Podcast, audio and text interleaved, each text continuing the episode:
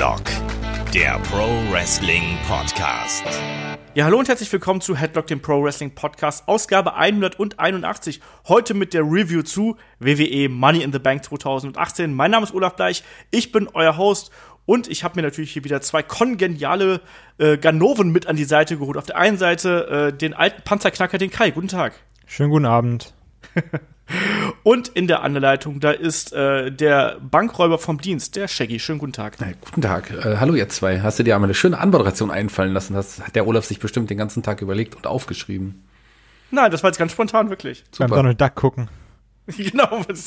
Ich habe heute meine Comicsammlung äh, sortiert, weißt du, daran lag das. Gut, ich würde sagen, dann starten wir doch gleich durch. Ne? Hier erstmal mit dem, mit dem üblichen Housekeeping. Also, liebe Leute da draußen, wenn ihr uns unterstützen möchtet, wenn euch das hier gefällt, was wir machen, schaut auf Patreon und auf Steady vorbei. Da könnt ihr uns supporten. Es gibt dafür äh, wundervolle, äh, exklusive Podcasts. Äh, Shaggy und ich haben letzte Woche noch New Japans äh, Dominion äh, besprochen. Das war eine unfassbare Show, oder Shaggy? Das war eine großartige Show. Das war wirklich eine ganz, ganz tolle Show. Aber ich fand Money in the Bank auch als Show gar nicht so schlecht und auch äh, Takeover war super. Aber das wollte ich, wollte ich gar nicht unterbrechen. Aber die Dominion war toll, das stimmt. Sind das diese kleinen gelben Teile? Ja, das sind die ja. Dominions. Das sind, nee, aber ja. das sind die mit den schwarzen Leder, die kleinen gelben Teile mit den schwarzen Lederklamotten. Das sind die Dominions. Ja, äh, ansonsten, wo erreicht ihr uns? Ihr erreicht natürlich auf YouTube, da hört ihr uns vielleicht auch gerade. Ansonsten äh, gibt's uns bei Facebook, Twitter, Instagram und eigentlich überall, äh, wo man sonst noch so Podcasts hört. Auf Spotify gibt's uns mittlerweile auch. Da haben wir inzwischen auch äh, eine rege Teilnehmerzahl, die uns darüber hören. Danke dafür. Und ich glaube, das ist einfach für alle auch eine gute Sache, dass wir da vertreten sind. Und dann lasst uns doch gleich loslegen mit WWE Money in the Bank. Der Ulrich und ich, wir haben ja schon NXT Takeover besprochen. Ähm, da ging es ja schon ordentlich zur Sache. Und man sagt ja immer, ja, ne, also NXT liefert ja eigentlich immer mehr ab. Und ich fand das jetzt dieses Mal nicht ganz so krass, wie es schon mal gewesen ist. Also mir hat äh, Money in the Bank, um das vorwegzunehmen, auch äh, sehr, sehr gut gefallen, hat mir viel Spaß gemacht. Äh, wir starten trotzdem mal mit der Kickoff-Show. In der Kickoff-Show, da trafen nämlich die Bludgeon Brothers auf den Club, also äh, Luke Gallows, Carl Anderson und es ging um die WWE SmackDown Tag Team Championship. Am Ende konnten die Bludgeon Brothers ihren Titel verteidigen. Ich sag mal, sieben Minuten für ein Championship-Match ist nicht besonders viel. Das war das einzige Tag-Team-Match auch noch auf der Card. Also irgendwie, ja, es war halt ein typisches Tag-Team-Match, oder Kai? Ja, also ich fand es auch irgendwie ein bisschen unspektakulär. Ähm, ich habe mir ja so ein bisschen mehr erhofft, irgendwie von diesem Gallows und Anderson Titel-Run, also Run in Richtung Tag-Team-Titels, dass ich gedacht habe, ach, vielleicht passiert jetzt mal ein bisschen was und ich sag mal, ich bin schon froh, dass sie jetzt dieses äh, Nerds abge abgelegt haben, was auch unfassbar schrecklich ist. Ähm, ja gut, aber sieben Minuten haben gezeigt, lag ich wohl doch eher falsch und waren jetzt die nächsten, die an der Reihe waren. Mal gucken, wie es weitergeht. Leider irgendwie unspektakulär, unspektakulärer, als ich mir erhofft habe. Ja, es war jetzt mal so ein bisschen, also zumindest sind die Tag Team Champions von SmackDown mal so ein bisschen getestet worden. Sie wirkten ein bisschen angreifbarer hier, als sie es zuvor gewirkt haben, oder Shaggy? Das ist richtig. Und schlecht war das der Kampf auf jeden Fall nicht, aber der war auch wirklich nichts Besonderes. Also den hätte man auch locker in der, in einer normalen Smackdown-Show sehen können und äh, man, oder wegskippen können. Man hätte auch nicht viel verpasst. Also es war kein schlechter Kampf, es war aber auch jetzt auch nichts, was besonders in Erinnerung bleiben wird. Genau, ich glaube, deswegen können wir doch einfach weitergehen, weil äh, das war eine Titelverteidigung, eine Pflichtverteidigung quasi, äh, Business as usual äh, für diese beiden Tag-Teams, das war okay. Mehr war es dann aber auch nicht. Ähm, bevor wir jetzt hier mit der eigentlichen Review einsteigen, natürlich muss man auch mal sagen, dass es noch gerade am deutschen Kommentatorenpult ja noch ein bisschen Aufruhr gab. Ne? Carsten Schäfer ist vor dem Event quasi ins Krankenhaus eingeliefert worden äh, mit Rückenschmerzen und da wurde dann ein leichter Herzinfarkt diagnostiziert. Äh, ich war ein bisschen geschockt, als ich das äh, gelesen habe, weil ja für viele äh, ist ja auch und auch für mich ist Carsten halt eben auch ein, äh, die Stimme meiner Kindheit. Ich habe ihn auch schon mal kennengelernt.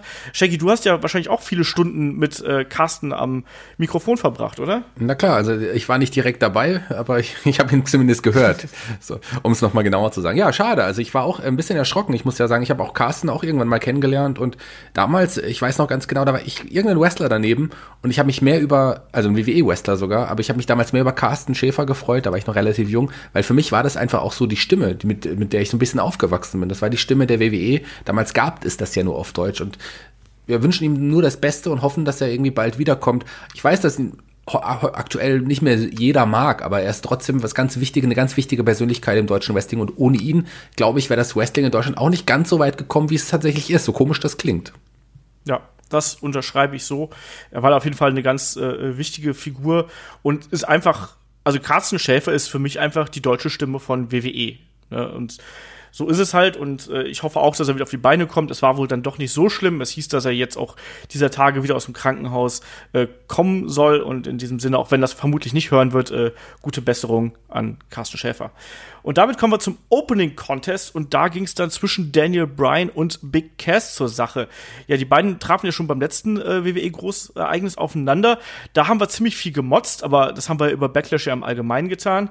Äh, ich fand diesen Kampf hier insgesamt sehr, sehr ordentlich. Es war eine tolle Dynamik in der Halle. Also die Crowd, Chicago Crowd, ist natürlich mitgegangen mit Daniel Bryan bis zum geht nicht mehr. Ich glaube, so laute Yes-Chants haben wir schon lange nicht mehr gehört. Äh, am Ende dann aber doch, zumindest für mich ein bisschen überraschend, dass es dann ein äh, doch wieder ein Aufgabe-Finish gegeben hat. Also Big Cass hat wieder getappt, diesmal in einem äh, Knee-Bar, beziehungsweise Heel-Hook. Äh, Shaggy, wie hat dir hier das Aufeinandertreffen dieser beiden Männer gefallen und speziell die Leistung von Big Cass, weil bei Daniel Bryan wissen wir, was er abliefert. Sagen wir mal so, es, es ging so. Also ich fand, das, das Match war ordentlich, das ist okay, das äh, lasse ich auch durchgehen.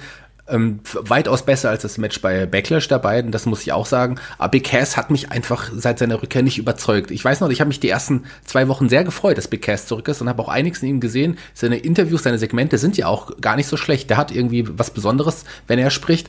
Aber so in den Kämpfen, hm, ich weiß nicht. Also wenn man äh, gerade einen Kampf gegen Daniel Bryan mal man, man da nur sagt, der ist ordentlich, der Kampf, dann stimmt da einiges auf jeden Fall nicht. Also ich bin froh, dass Daniel Bryan gewonnen hat und ich bin froh, dass wir die beiden jetzt erstmal hoffentlich nicht mehr gegeneinander sehen müssen.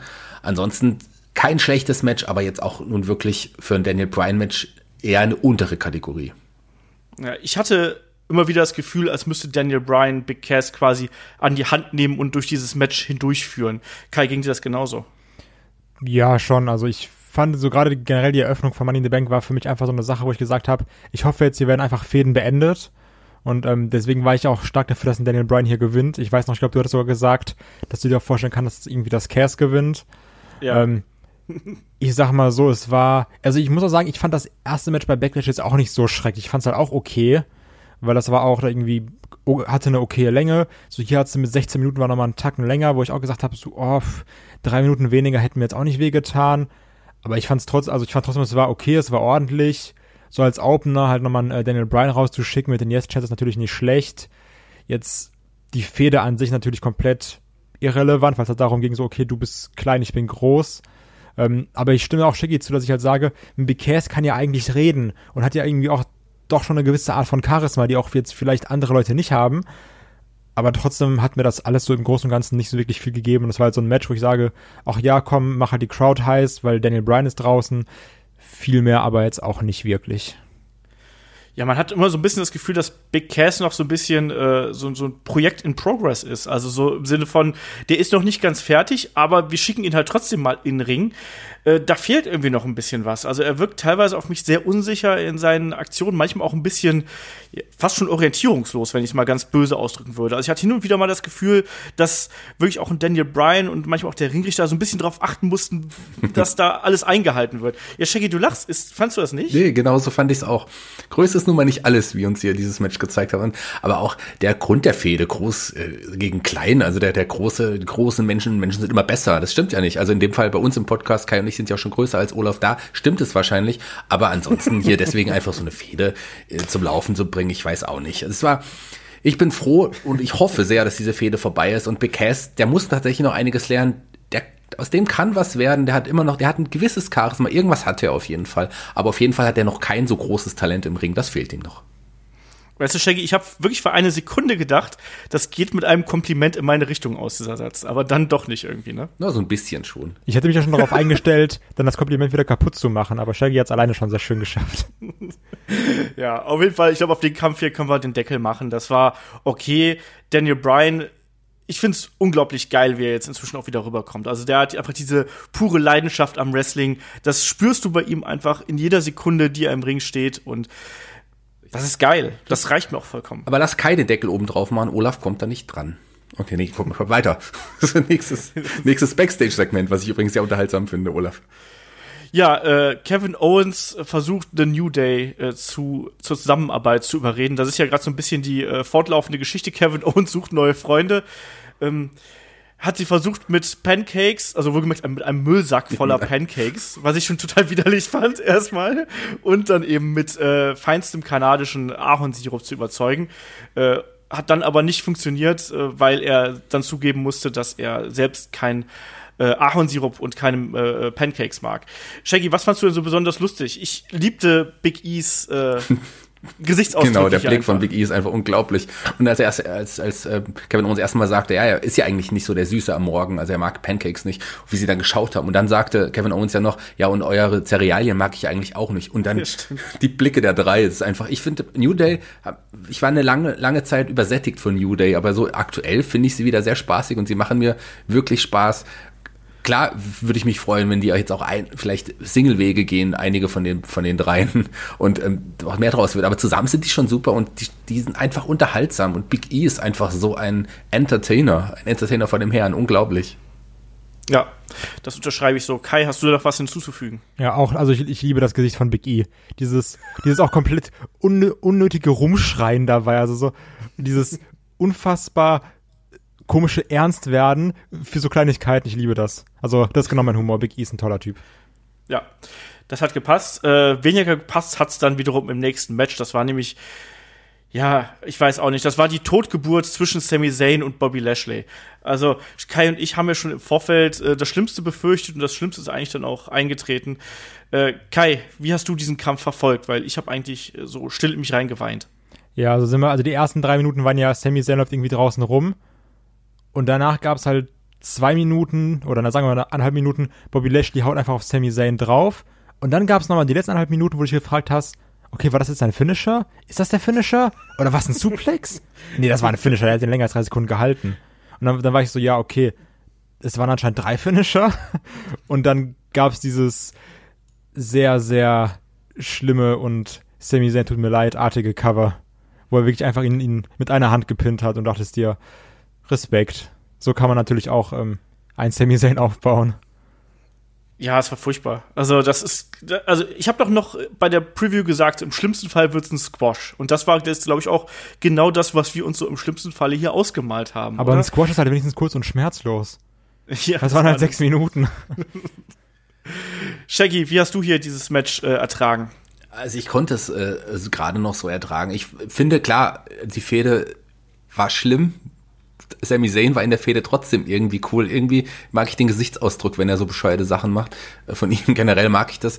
Und ich trotz allem hat, finde ich, dass man so mit diesem Kampf, so wie er jetzt war und mit dem klaren Sieg von Bobby Lashley im Grunde noch das Beste rausgeholt hat, weil aus Lashley kann man was machen. Ich habe das jetzt schon ein paar Mal gesagt. Der war bei, bei, bei Impact, war der wirklich unterhaltsam. Aber das ist dieser Bobby Lashley, wie er jetzt in der WWE wieder präsentiert wird, also viel langweiliger geht's ja gar nicht. Also ich meine, ja.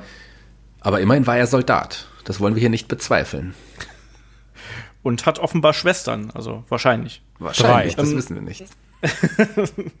ähm, ja, also das war das war nix. Ähm, Sami Zayn ist ja wohl auch verletzt, wie ich jetzt irgendwie heute noch gelesen habe. Also äh, Kevin Owens hat ja bei Raw so eine Andeutung gemacht, dass äh, dass er verletzt sei und tatsächlich ist er wohl auch äh, aktuell in Behandlung. Es gibt aber noch zumindest zur, zum Zeitpunkt unserer Podcast-Aufnahme hier ähm, keine Information darüber, was für eine Art von Verletzung das ist. Auf jeden Fall Vertigo. Kann da genau.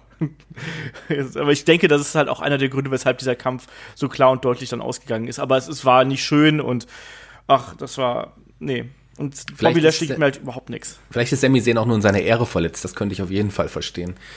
Nee, also wenn er sich jetzt hier Sami Zayn wirklich in dem Match verletzt haben sollte, dann, ähm, ja, dann äh, will ich Bobby Lashley auch so erstmal nicht sehen. Ich, da muss man noch irgendwas tun, so geht das nicht. So ist, ist er echt zum Scheitern verurteilt, der Charakter. Wenn es nicht jetzt schon ja. zu spät ist. Ja, es wird vermutet, dass diese Verletzung eventuell auch schon seit längerem irgendwie äh, vorhanden ist, weil ja Sami Zayn zum Beispiel auch zuletzt nicht mehr wirklich aktiv in den Ring gestiegen ist, sondern relativ viele Segmente und nur kurze äh, aktive Parts gehabt hat. Also ich weiß es nicht. Wir werden sehen, was dabei rausgekommen ist. Ich habe jetzt auch noch mal drauf geachtet, als ich mir den Kampf noch mal angeschaut habe. Ich habe es dann tatsächlich noch mal gemacht und ich habe auch nicht erkennen können, was das für eine Art von Verletzung hätte sein können. Also wenn dann hat das gut versteckt, aber man weiß es nicht. Das sind ja Profis. Insofern werden wir sehen, was da äh, kommt, weil WWE macht sowas ja inzwischen auch publik. Äh, nächster Kampf, äh, das Match um die WWE Intercontinental Championship zwischen äh, Champion Seth Rollins und Herausforderer Elias. Ja, ich hatte viel Spaß an diesem Kampf. Ich finde, man hat äh, Elias hier gut dargestellt. Äh, er wirkte zugleich bedrohlich für den IC-Champion und zugleich war auch eben ein Seth Rollins äh, einfach der Mann hier und hat gezeigt, was er kann. Aber man hat eben auch das Gefühl gehabt, dass Elias dann doch gegen Ende eigentlich doch die Chance gehabt hätte, hier den Titel sich zu sichern. Äh, Kai, wie hast du hier den, den Kampf gesehen und auch vor allem, es gab ja so diverse Verletzungsgeschichten, die hier reingespielt haben. Es gab ja erst den Nacken, dann gab es das Knie. War dir das vielleicht zu viel? Ähm, ja gut, das Knie ist ja so bei einem Rollins-Match typisch eigentlich. Also es ist ja eigentlich kein Rollins-Match, wenn er nicht sein Knie hält. Ähm, aber ich, ich, muss auch sagen, ich, ich, ich mochte, also ich hatte ja sehr viel Bock auf dieses Aufeinandertreffen weil ja auch zum Beispiel gerade David oder sowas oder auch mehrere von uns, wir wollten ja Elias auch immer irgendwie im, in diesem Title Picture sehen, weil wir gesagt haben, okay, mit der Crowd, das ist super, sein Talent, Charisma und alles. Ähm, das Einzige, was natürlich, finde ich, nicht so hervorsticht, weil halt seine Promos so gut sind, finde ich, dieses In-Ring-Talent. Und ähm, ich, ich, mag, ich mochte das Match, das hat mir, also das war alles, was ich haben wollte davon. Aber ich finde, man hat trotzdem gesehen, dass ein Elias noch schlechter ist als ein Seth Rollins. Also das, ähm, jetzt nicht mhm. irgendwie im Negativen oder sowas, aber du hast halt gemerkt, jetzt so ein 17-Minuten-Match von Elias, ich glaube, das hat man ja auch so in der Form noch gar nicht gesehen, wirklich so richtig lange Elias-Matches. Ähm, da hast du gemerkt, da sind noch nicht alle Sachen so top wie halt zum Beispiel bei einem Rollins. Aber grundlegend, ich fand das super und ich würde mich auch freuen, wenn die Fehler natürlich weitergeht. Was mir da eben ganz äh, stark aufgefallen ist, ist, dass mir zum Beispiel die Schläge von dem Elias überhaupt nicht gefallen. Ging euch das auch so, Shaggy? Absolut. Also ich unterstreiche das, was ihr beide gesagt habt. Gerade, ich bin ja ein großer Elias-Fan. Das ist mein heimlicher Lieblingscharakter aktuell. Seine Segmente sind wirklich herausragend. Die liebe ich. Aber im Ring hat er tatsächlich noch einige Defizite. Gerade wenn er so die Oberhand hat, ähm, da merkt man schon, dass da dass da noch was fehlt. Also ich meine, klar ist ein Seth Rollins, das ist somit der beste Wrestler, den die WWE hat, deswegen ist es schwer, die beiden miteinander zu vergleichen. Aber das Match war ordentlich, aber äh, Elias muss noch auch tatsächlich noch einiges lernen. Ich finde, er ist auf jeden Fall weiter als ein Big Cass, aber er ist im Ring tatsächlich noch nicht so weit, wie er am Mikrofon ist, bei weitem noch nicht. Da, aber ein paar coole Aktionen hat er ja gezeigt. Den Elbow Smash von ihm, der ist, der ist super und, und auch sein, sein Twist Away, sein Finisher ist toll, aber tatsächlich so einige Etappen im Ring waren doch sehr hölzern, wenn er gerade die Oberhand hatte und da muss noch einiges kommen, wenn er wirklich länger oben mitspielen möchte. Ja, es gab dann gerade gegen Ende gab es auch echt diese coole Sequenz, wo Seth Rollins den Dive durch die Seile zeigen möchte, Elias ihn quasi abfängt, in die Barrikade wirft, ihn dann direkt schnappt, in den Ringpfosten wirft. Oh, das war geil nochmal schnappt und dann gegen die Ringtreppe wirft und dann wieder rein und dann kam der Elbow. Das fand ich richtig cool, weil das war wirklich der erste Moment, wo ich gesagt habe, so, oh, das, das A, habe ich sowas in dieser Form so noch nicht gesehen. Und zum anderen hatte ich da auch wirklich den Eindruck, dass das so äh, eine Aktionsfolge war, auch wenn das jetzt eigentlich gar keine richtige Aktionsfolge ist, wenn man es mal so sieht. Aber wo ich den Eindruck hatte, ja, jetzt kann hier vielleicht doch mehr passieren. Mich hat wirklich am meisten gestört, dass die Schläge von ihm so kacke aussehen. Ich weiß nicht genau, woran das liegt, aber der hat halt so kurze Arme und ist so bullig und irgendwie sieht das alles komisch aus. Geht euch das nicht auch so? Ich brauche Befürworter meiner Meinung, Kai. Da guckt auch Charlotte-Matches. Ich finde, Charlotte hat sehr, sehr lange Arme. In Relation zum Körper. Und guck am besten keine Rhino-Matches. Sie hat sehr kurze Arme. Ja, vielleicht hat Shane McMahon ihm auch die Schläge beigebracht. Also das kann auch sein. Könnte das sein. Ja, ich äh, stimme dir dazu, Olaf. Also es sind aber für mich auch nicht nur die Schläge, es sind so einige gerade Offensivaktionen, ja, die da, wo es, wo es wirklich noch hapert. Aber nichtsdestotrotz, ich glaube, Elias könnte die Zukunft gehören. Der muss nur an sich arbeiten im Ring. Ja, das glaube ich auch. Also das sieht man da auch, dass da einfach noch ein bisschen Feinschliff äh, es braucht. Aber das ist, glaube ich, gar kein, gar kein großes Problem, weil das ist ja wirklich jemand, der auch einfach über das Charisma geht und auch über die Segmente. Und das reicht ja im Zweifelsfall auch schon. Und wenn man dann die dann auch noch der entsprechende Gegenpart hat, also wie ein Rollins, ich kann mir auch zum Beispiel einen Elias irgendwann mal, äh, wenn er bei SmackDown landet, zum Beispiel auch gut gegen den Daniel Bryan oder den AJ Styles oder sowas vorstellen. Ähm, ich glaube, das können auch tolle Kämpfe werden, einfach weil dann heben sich halt oder dann addieren sich ja sozusagen die Stärken ähm, der beiden Kontrahenten und das hat ja hier auch gut funktioniert. Also ich habe mich da sehr sehr gut unterhalten von den beiden gefühlt und das war auf jeden Fall so äh, der erste Kampf des Abends, wo ich gesagt habe, so ja, das ist geil. So. Aber das ist geil. Nächstes Match, äh, da geht's dann zum ersten ganz, ganz großen Höhepunkt. Das ist nämlich das äh, Damen äh, Money in the Bank Ladder Match zwischen äh, Amber Moon, Charlotte Flair, Naomi, Becky Lynch, Alexa Bliss, Natalia, Lana und Sasha Banks. Und Kai und ich haben mir noch ein bisschen gerätselt. Es war ja dann tatsächlich so, dass du nur die Leute oder nur um den Titel deiner jeweiligen Brand dann herausfordern darfst, wenn du den Koffer gewinnst. Und meine erste Frage ist an, an Kai, weil wir haben ja so ein bisschen rumgerätselt. Ja, wo würden wir dieses Match hinstecken? Fandest du das Damenmatch hier richtig positioniert? Ich habe da gehört, dass anscheinend sich vielleicht auch einige Damen darüber beschwert hätten, weil sie gedacht hätten, das wäre der Main Event. Ähm, nee, ach, ganz ehrlich, die haben den Rumble bekommen. Mal hier die Kirche im Dorf lassen. Und, na, also ich, ich muss sagen, ähm, als ich das Event geguckt habe, fand ich den Aufbau der Card schon sehr scheiße. Also, weil ich finde, du, du fängst halt an, dann so um 2 Uhr oder um 1 Uhr oder sowas und dann, dann fängst du ja so ein bisschen an müde zu werden. Und ich hatte so das Gefühl, dass die gerade mit den ersten beiden Matches so gesagt haben, ja, wir hauen jetzt mal so die unwichtigen Sachen weg. Ähm, das war so, deswegen fand ich auch, als David geschrieben hatte, ähm, so wie, wie war man in der Bank auch geschrieben, so erste Hälfte irgendwie schwächer und zweite dann stärker. Und ähm, das war für mich wenigstens so, so ein, ein, nochmal ein Höhepunkt, der gesetzt wurde. Also ja, ich fand auch Rollins gegen Elias gut. Trotzdem war jetzt hier dieses Women's Money in the Bank Match nochmal an, eine andere Art von Höhepunkt. Von daher finde ich jetzt, so wie ich es dann nochmal beim zweiten Mal gesehen habe, eigentlich ähm, die Position auf der Karte relativ stark. Ja, ich konnte auch damit ganz gut leben. Also ähm, es ist da nicht untergegangen, sondern ganz im Gegenteil, man hat es ja quasi so nach dieser ja, Anfangsphase der Card so ein bisschen eingebaut ähm, und hat dann, wie ich fand, hier einfach einen guten Punkt gefunden, um zu sagen, so jetzt, jetzt ist das da und obendrein äh, hat man als Zuschauer auch noch so ein bisschen Zeit gehabt, um die Ereignisse, die dann in diesem Match stattgefunden haben, mehr sacken zu lassen. Und obendrein hat es ja auch noch Sinn gemacht, das etwas früher zu positionieren, weil ja äh, der Ausgang dieses Matches später noch das äh, Raw Diamond Title Match irgendwie beeinflussen sollte. Shaggy, Butter bei die Fische. Wie hat dir hier der Kampf gefallen? Ich war sehr positiv überrascht, muss ich sagen. Also zum einen war das deutlich besser als das Women's Money in the Bank äh, Leather Match vom Vorjahr, das definitiv. Und ja, also es war schon, es gab schon ein paar Aktionen, wo ich dachte, die sind schon ein bisschen botchy, die sind schon ein bisschen sloppy oder mh, hm, das sollte vielleicht nicht so passieren, wie es passiert ist, aber dadurch wirkte das Match auch ein bisschen rauer und ein bisschen rougher, fand ich. Also mir hat das Match sehr, sehr viel Spaß gemacht und tatsächlich äh, hätte ich allen hier in dem Match, ja zumindest nahezu allen, auch einen, Sieg zugetraut. Also ich hätte mich auch über Lana gefreut, die mich wirklich positiv überrascht hat in dem Match.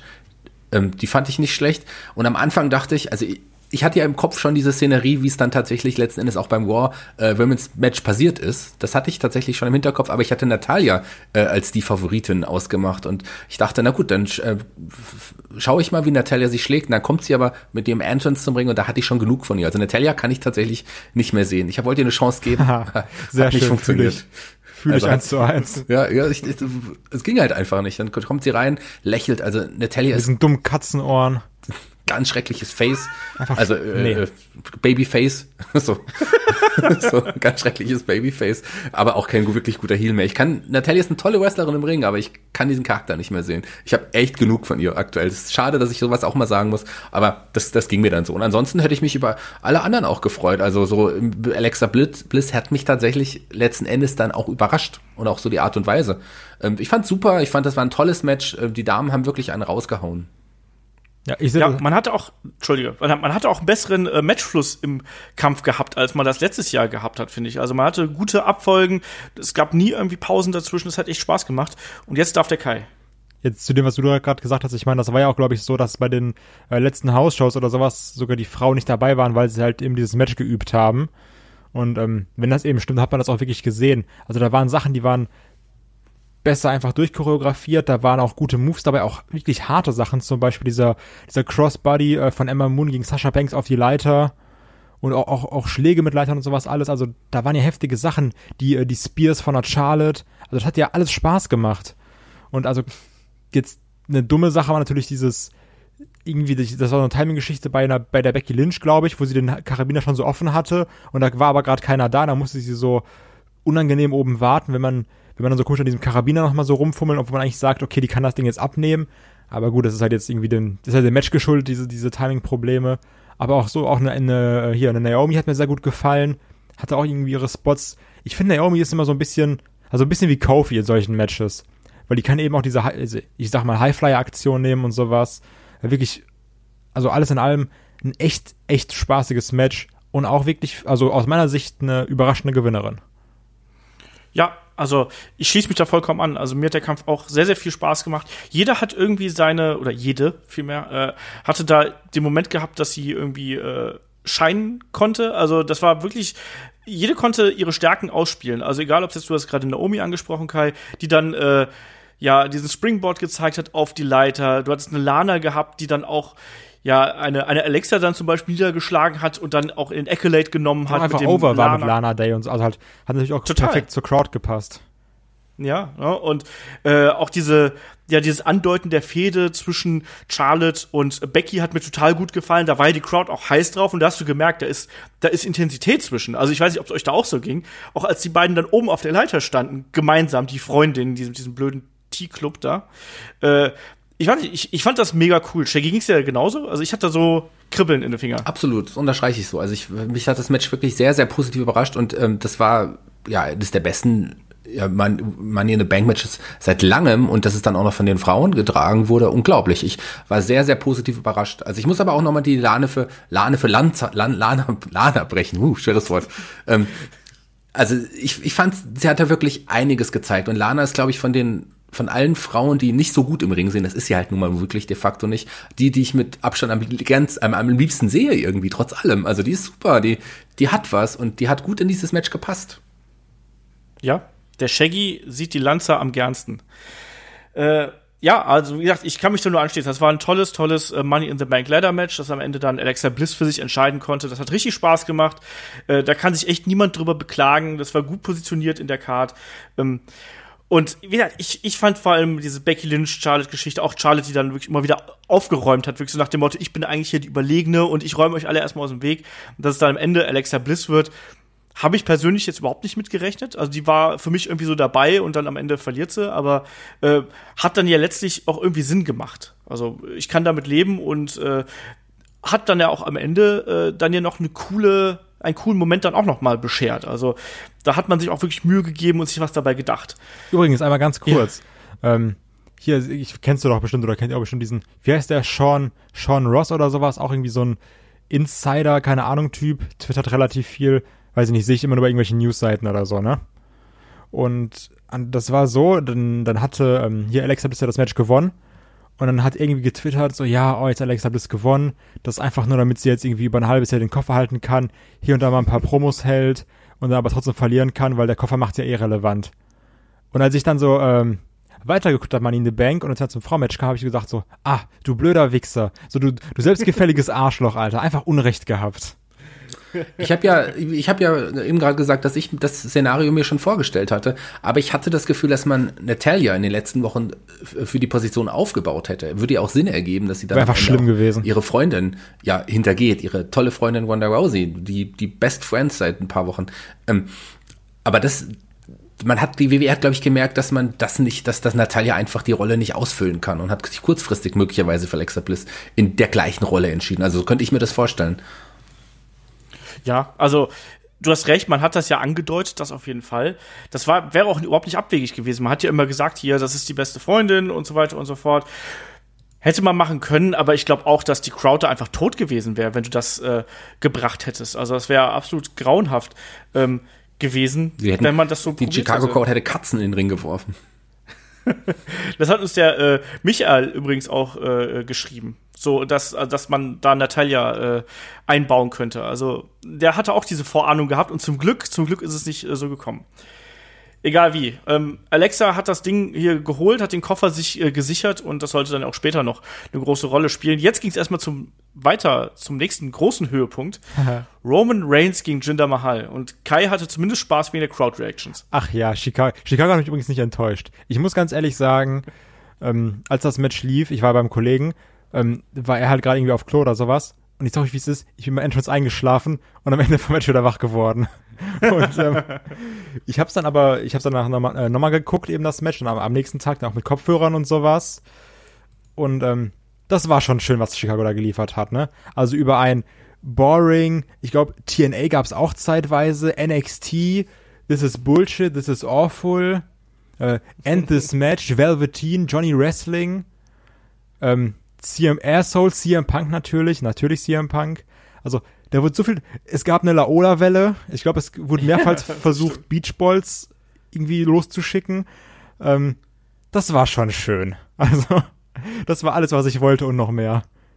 Aber ehrlich gesagt, ich habe gedacht, es wär, wäre noch viel wilder, muss ich ganz ehrlich sagen. Ich habe mir da irgendwie was krasseres von der Chicago Crowd erhofft Ja, oder erwartet. Das ist halt das, was ich meinte. So, das, das Problem ist nämlich, dass wir im Wrestling keine Ultras haben, die Chants anstimmen, die das organisieren. Weil du hast ganz oft gemerkt, alle wollten dann einfach irgendwas chanten, so nach dem Motto, lass mal jetzt irgendeinen Bullshit rufen und dann sind halt Sachen untergegangen. Hättest du da wirklich so drei, vier Leute, die vor, je, vor jedem Block stehen und sagen, so, wir chanten jetzt mal das und das, dann wäre da aber Polen offen. Äh, Der, der beste Chant meiner Meinung nach war übrigens äh, Let's Go Cena, Cena Sucks. Stimmt, das gab's ging, auch. Das ging auch nur fast eine Minute lang, das war auch unglaublich. naja, naja, Shaggy, wie fandst du den Kampf? aber willst du ehrlich meine Meinung wissen? Ich will immer deine Meinung wissen, Shaggy. Ähm, sagen wir es mal so, also ich frage mich echt, was die WWE sich dabei gedacht hat. Bei diesem Kampf, ähm, bei der Chicago Crowd, ich habe ja im Vorfeld gehofft, dass irgendwas passiert. Und es ist überhaupt nichts passiert. Im Gegenteil, man setzt die beiden wirklich, die nie- niemand aktuell so sehen will. Ich, ich, ich mag Roman Reigns, ich sag's ja nochmal, das ist ein guter Mann, der wird nur falsch dargestellt. Aber ein Jinder, den kann ich überhaupt nicht ausstehen. Das ist wirklich, Entschuldigung, aber der schlechteste World, WWE World Champion vielleicht aller Zeiten. Das ist schlimm. Der ist nicht gut im Ring. Der bemüht sich, der bemüht sich. Ein netter Mensch möglicherweise, aber er ist nicht richtig in der Position. Wenn er in der Midcard gekämpft hätte, einen US-Titel vielleicht mal geholt hätte, würde keiner was sagen. Das wäre vollkommen okay. Aber ihn im Main Event Picture zu stellen im letzten Jahr und dann Leute wie, ja, AJ Styles äh, zwischenzeitlich zu besiegen und Shinsuke Nakamura und was auch immer, das war schon schlimm. Und jetzt ihn gegen den, den niemand sehen will, gegen Roman Reigns zu stellen und dann ihn auch noch zwei Minuten lang in, in Headlock oder ein Chinlock, was da am Anfang war, zu zeigen zu lassen. Wer kommt denn auf so eine Idee? Ganz ehrlich, wie kann man sowas überhaupt ganz ernsthaft zeigen? Ich glaube, da hat sich Vince McMahon einfach gedacht, hier in your face, jetzt erst recht so. Anders kann ich es mir nicht vorstellen. Ich, ich ärgere mich selten, aber da habe ich mich wirklich, wirklich aufgeregt. Der Kampf an sich war auch nicht schlecht oder so, das ist vollkommen egal. Der war einfach nicht richtig in der Position, der war überhaupt nicht richtig, ihn überhaupt so zu zeigen, vor der Crowd, überhaupt bei einem Großereignis. Das kann doch, was kann man sich dabei gedacht haben? Ich kann es mir nicht erklären, tut mir leid.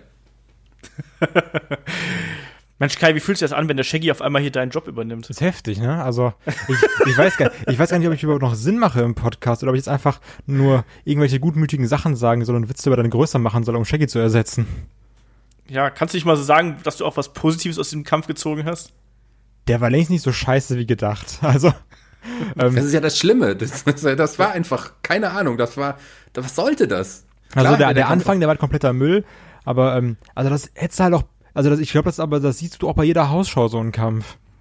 Absolut, ja. Und das ist so ein war das äh, Problem. 0815, das war ein 0815 Heavyweight-Kampf, den haben wir schon tausendmal so in dieser Form gesehen. Das war handwerklich alles okay, was die gemacht haben, aber das war einfach die gänzlich falsche Umgebung für diesen Kampf. Also ich kann es auch nicht verstehen und ich kann da auch Shaggys Wut komplett nachvollziehen. Mir war dieser Kampf einfach total egal und ich weiß nicht, was man damit bezwecken will, dass wenn du diese Leute in dieser Form auf die Karte setzt, weil Roman ist momentan nicht heiß, in keinster Art und Weise. Die Crowd boot einfach eigentlich nur, weil weil es halt Roman Reigns ist, aber nicht, weil sie ihn irgendwie hasst, sondern der ist, das ist einfach so, ne, Protestbuhn, so ein bisschen, aber noch nicht mal auf die gute Art und Weise.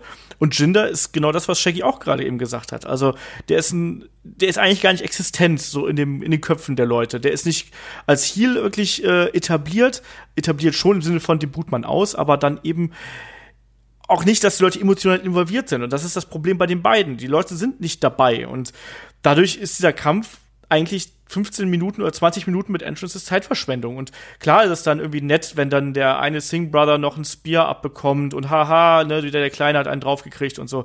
Ist irgendwie ganz lustig, aber ich weiß nicht, was man damit, man hält ja Roman auch damit nicht warm in irgendeiner Form, sondern man, man macht ihn dann auch kälter, als er ohnehin schon ist. Ach, ich weiß es nicht. Aber wir werden ihn ja dann auf jeden Fall äh, bei Extreme Rules dann auch im Number One Contender Match sehen. Darüber werden wir dann auch im nächsten Podcast sprechen, was wir davon halten. Der kleine, Puh, blöde ja. Sunil Singh mit seiner dilettantischen Schauspielleistung da in dem Rollstuhl hat das Match auch nicht besser gemacht. Das, boah, okay. Ab, aber, aber das ist doch der typische Vince McMahon-Humor, oder? Wenn der, wenn der große, der große Babyface den kleinen äh, nochmal umnietet, der vorher ihn betrogen hat, ist das lustig. Ja, wie der dann auch so dumm geschaut hat, als er plötzlich dann da stand. Der Ring Ringrichter äh, schaut den auch noch so doof an und dann, oh, tut mir leid, und setzt sich dann wieder in den Rollstuhl und lehnt sich, macht sich die, egal. Ähm, genug über, über das Match äh, geredet. Also auf jeden Fall keine Ahnung, was das sollte. Also ich habe mich verarscht gefühlt, ganz ehrlich. Und das kommt selten vor. Vielleicht sollte das so sein. Ja, äh, ach, ich weiß es auch nicht. Wir haben auch, äh, auch in der Gruppe da so ein bisschen drüber geschrieben und da haben wir auch alle drüber philosophiert, ob das einfach nur Vince McMahon ist, der sich darauf einen runterholt oder so und sagt, hier, ne, ich habe immer noch das Sagen hier, ne, ihr könnt mich mal, ne, ich stelle euch das hin, was, was mir gefällt oder sonst was. Ich weiß es nicht, keine Ahnung. Ich hatte einfach ein extremes Tief während dieser Zeit, ne? Und, äh, und danach kam ja noch Carmella gegen Asuka und ich war auch so, boah, das werden jetzt echt lange Minuten. Also.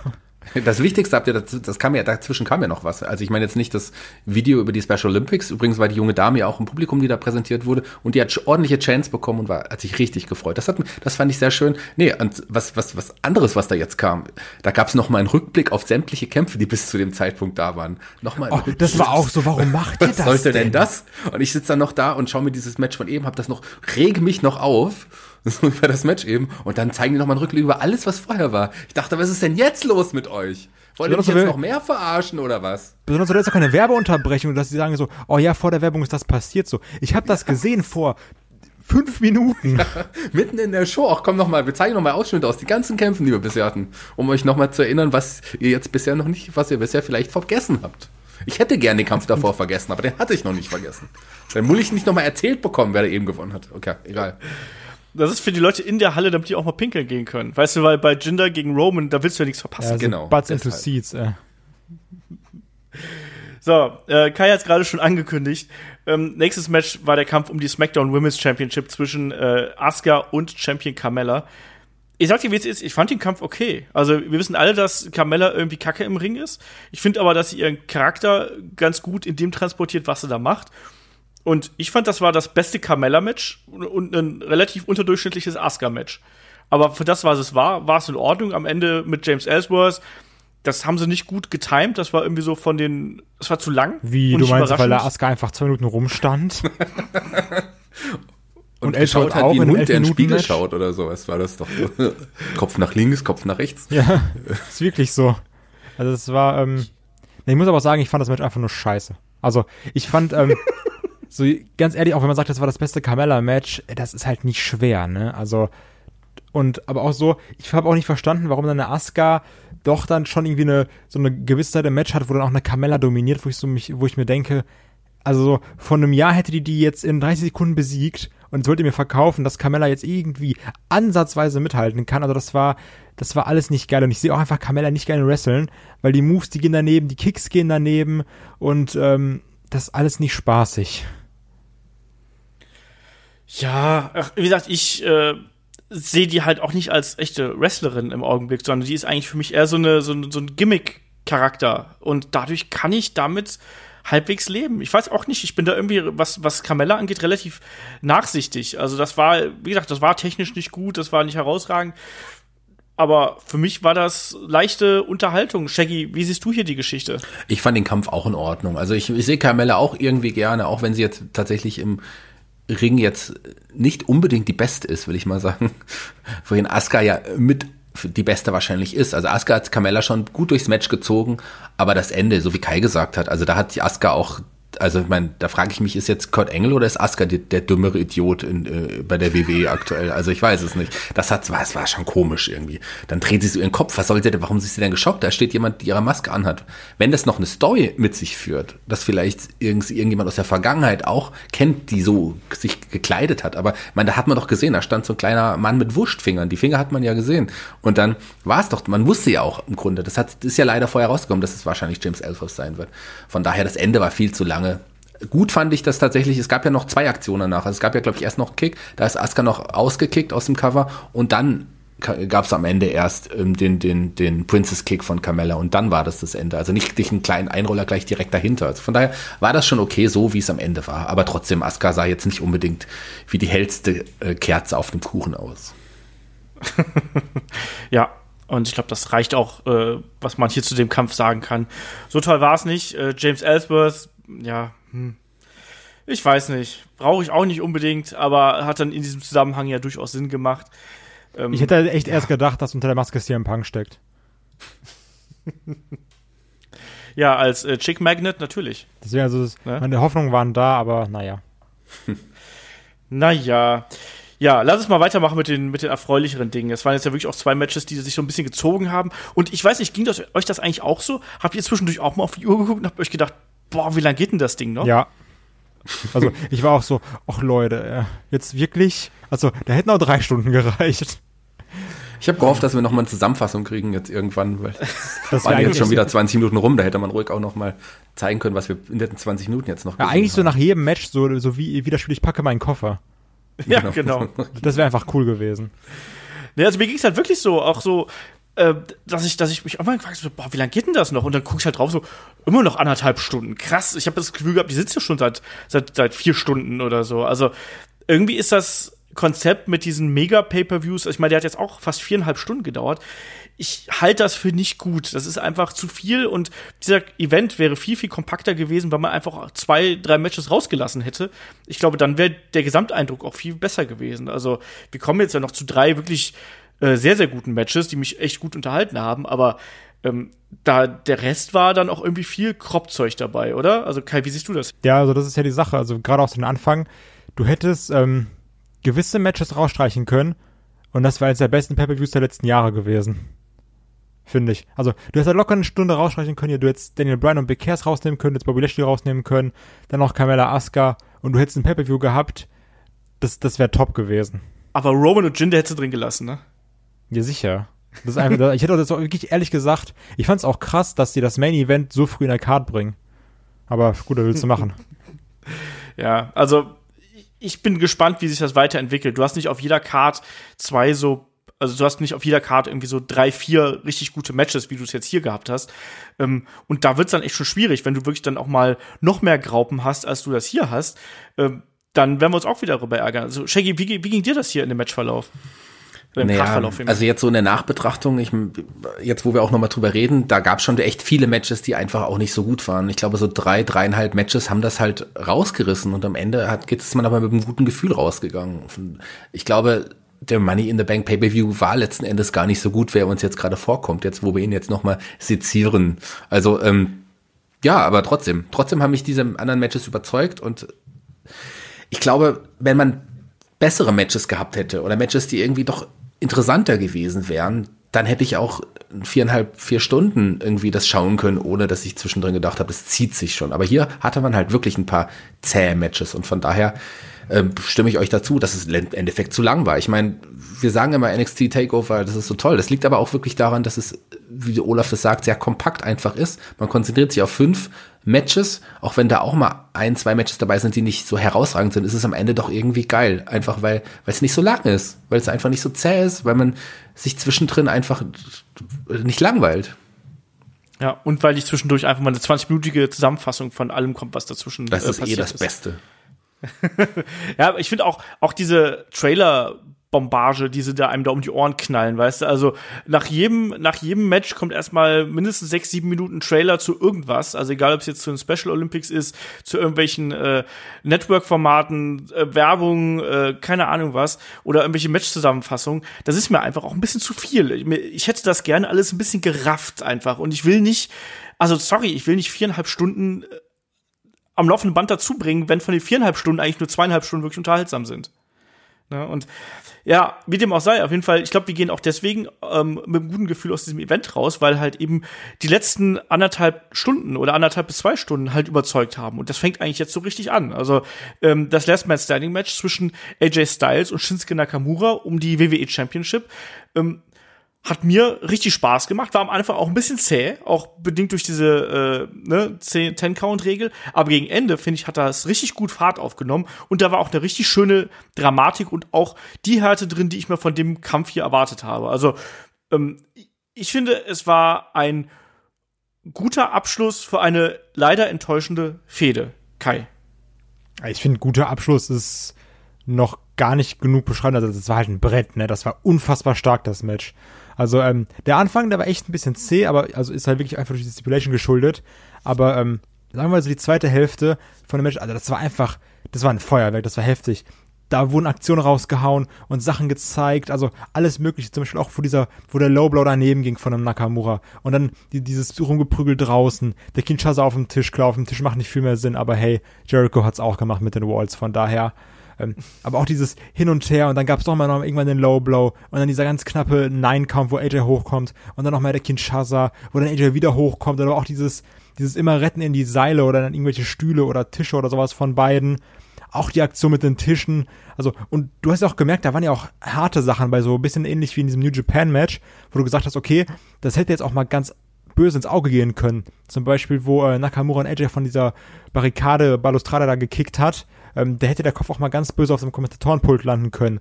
Oder das mit dem Tisch, ähm, wo dann das Bein nach oben stand, AJ da irgendwie drauf gelandet ist und das Ding dann zugeklappt ist. Es hätte auch einfach mal aufbleiben können.